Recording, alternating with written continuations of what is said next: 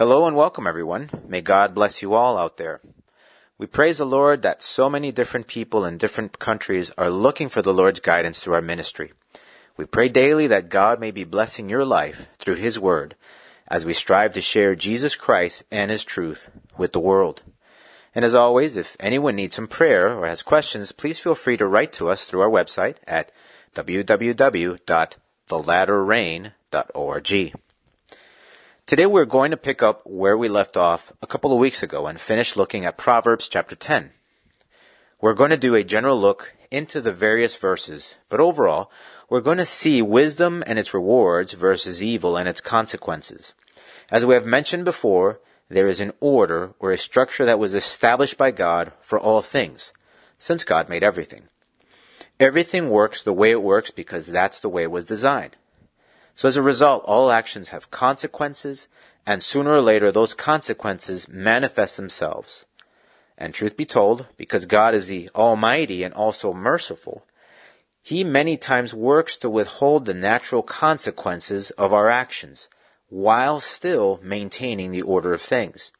Therefore, if a person does something wrong or evil, or as we are seeing something that brings about negative consequences, God works through His mercy and power to give the opportunity for repentance and change, and allows the gift of time, because our existence on this planet is not guaranteed. He does not owe anything to anyone, which is contrary to popular opinion. If He actually allowed for everything to work the way it's supposed to, and especially with the effects of sin, we would all suffer the immediate consequences for our sin in the present and eternally which means that everything wrong we have done would impact us without delay, and we would wind up dying right away and paying the eternal price for our sin, completely separated from God, forever condemned to a place where there is no peace, no order, no reason, no wisdom, where everything is wrong, and when there is only weeping and gnashing of teeth, as the Bible explains. We'll look into this a little further ahead. But for right now, let's focus on praying for God's direction and guidance through His Holy Spirit, but that we may also have open hearts and minds so we can receive and understand His teachings and His wisdom. Let's pray. Lord God, Heavenly Father, Lord, I give you thanks and I praise you, O Lord, for your mercy, for your goodness, for your Son, Jesus Christ. I can never thank you enough, Lord God, for your Son because through him is that we have the opportunity to have our sins forgiven and to have eternal life. Thank you, O Lord, for your love. Thank you for your grace, for your gift of eternal salvation. Heavenly Father, I pray in the name of Jesus right now, Lord God. I, I pray, Heavenly Father, for, for your guidance. I pray, Heavenly Father, that you please speak to our hearts, to our minds, that it may be your words and not mine. I pray, Heavenly Father, in the name of Jesus, for everybody that's listening.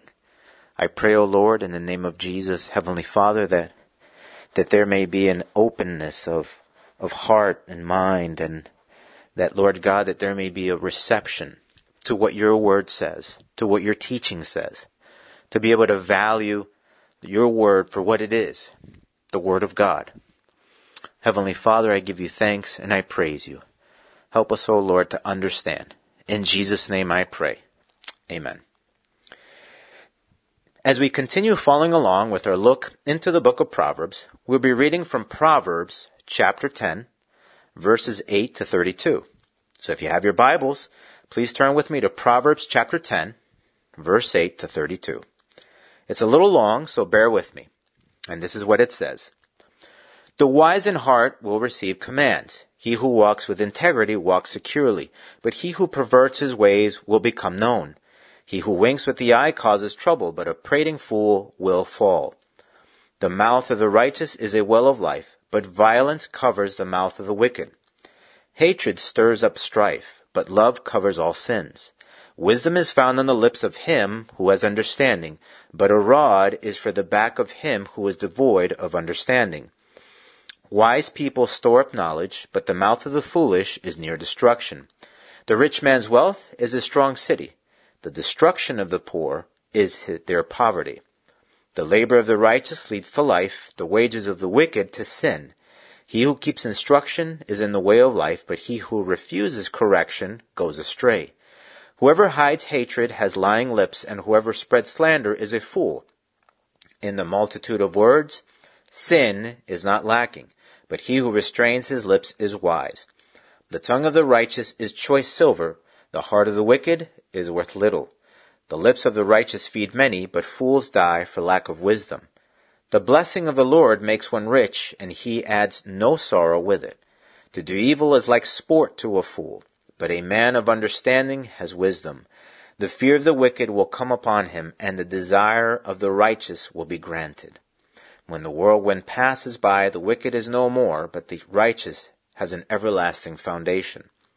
As vinegar to the teeth and smoke to the eyes, so is the lazy man to those who send him. The fear of the Lord prolongs days, but the years of the wicked will be shortened. The hope of the righteous will be gladness, but the expectation of the wicked will perish. The way of the Lord is strength for the upright, but destruction will come to the workers of iniquity. The righteous will never be removed, but the wicked will not inhabit the earth. The mouth of the righteous brings forth wisdom, but the perverse tongue will be cut out. The lips of the righteous know what is acceptable, but the mouth of the wicked what is perverse. One of the things that I tend to use as an example often to explain the order of things or how things work is a car or an automobile, depending on where you're from. A car was designed to do certain things. So there are some definite rights and wrongs that you need to keep in mind when using a, and maintaining a vehicle or a car. Like for instance, the manual typically indicates the type of fuel or petrol or as it is becoming more common, the electrical demands to continue running. So, if an engine is designed to run on electrical power, you should not pour gasoline or petrol into the location where the electricity comes in, right? That particular car is not made for liquid fuel. Sounds obvious. How about if a car runs on diesel fuel as opposed to gasoline fuel? What happens if you mix that up and you use gasoline in a car that is made to run on diesel? Don't try it because it will cause engine damage. It will also damage the fuel pump and the injectors. And there are also cars that do run on gasoline, but they run with different octanes. If you own a BMW, for instance, you can't use fuels that are lower than 91 octanes. So if you value your luxury vehicle that was made in Germany but assembled in South Carolina, you will need to go for the more expensive stuff. It's the same thing with oils and lubricants. Not all cars use the same type.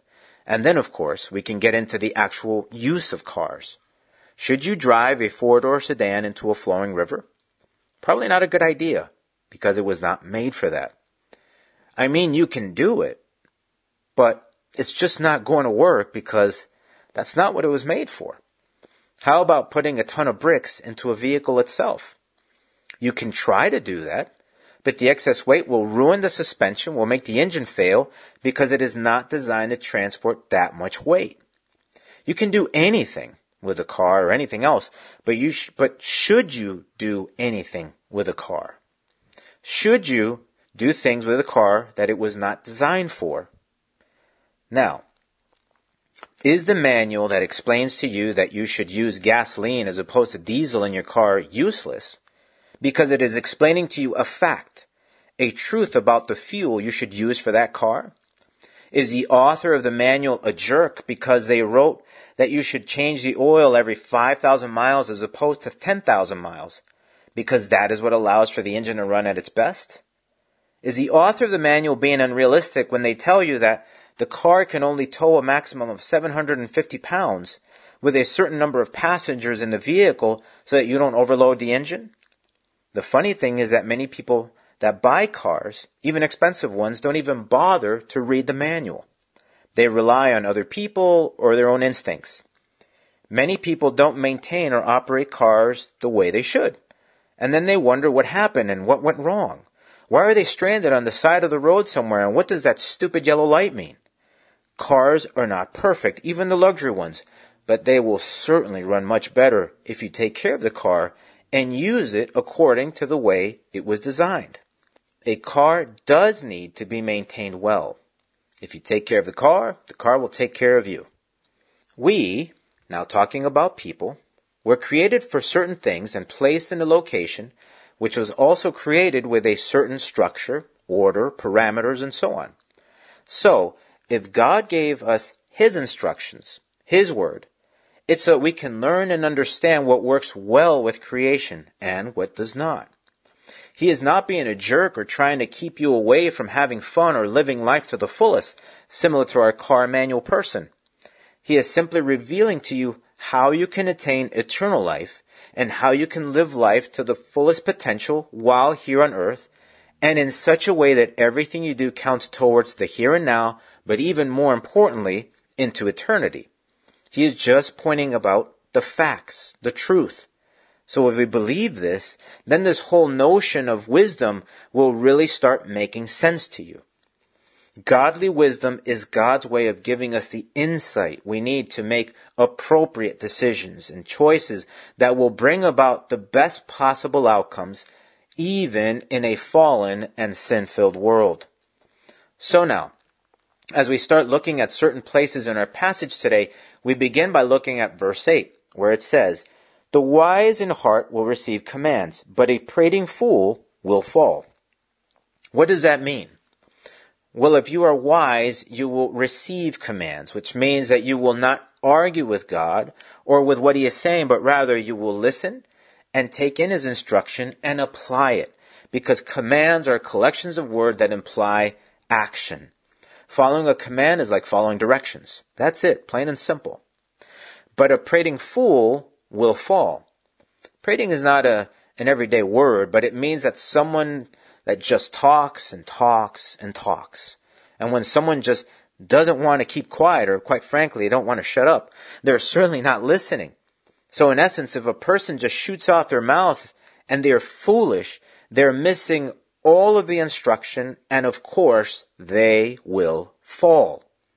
Have you ever met someone that just will not keep quiet? Especially when someone's trying to help them understand something? Everything is an argument or a point of contention with them. If you haven't met someone like that, then you might be the one that doesn't keep quiet and listen. Because when a person's always talking over others and refuting instruction, they're just not paying attention. In essence, Everyone should talk and argue less and listen more, especially when it comes to the Word of God. Otherwise, you are bringing about your own self destruction. When we disobey God, we are the ones with the consequences, not God. This is where people in general just don't get it. God imparts His wisdom and counsel to us so we can be benefited. Whether we listen or don't listen, whether we choose to obey or not, that doesn't affect him. He doesn't stop being God. Our actions don't really affect his position or condition or anything like that. When we don't take in his advice, we are the ones that come out losing. He doesn't lose a thing. If we continue looking at the passage, we read that there is security when we walk with integrity. When we abide in righteousness, we will speak things that will help others, not tear down and destroy. When we understand and apply God's love to our lives and to the lives of others, that love is able to deal with death and sin. God's love has an incredible and immeasurable amount of wisdom if we could describe it that way. God's love encompasses the greatest wisdom of all, that he is never thinking short term, but rather always thinking long term. God will never guide you to make decisions that only favor you in the here and now. He is masterful in all of his moves, where his instruction helps you to make decisions with meaningful and lasting positive rewards. We also read that our hard work will pay off with life, not death and destruction we read that our speech, our words will bring about goodness and life and light to people if our source is God and His wisdom and understanding. If we continue reading on, there are so many benefits and blessings and good and lasting things when we just keep quiet, taking God's instruction, and apply it. When we just trust and obey the Lord, everything will be just fine, especially in the end. But if we look at the reverse, if we choose to go against his instruction, against his wisdom, if we challenge his teaching, we will only bring about pain and suffering and hardship and eternal destruction. If we see what follows in the passage, we can see that when we challenge God, we become fools. We pervert our ways. We cause trouble. We bring about violence and hatred. We bring about punishment upon ourselves. We go astray off the path of life. We even become slanderous and hateful.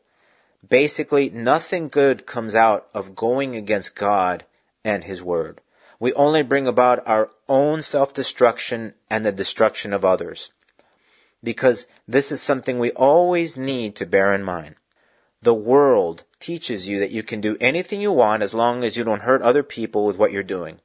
The truth is that everything you do not only impacts you, but it impacts everyone around you, whether it is directly or indirectly.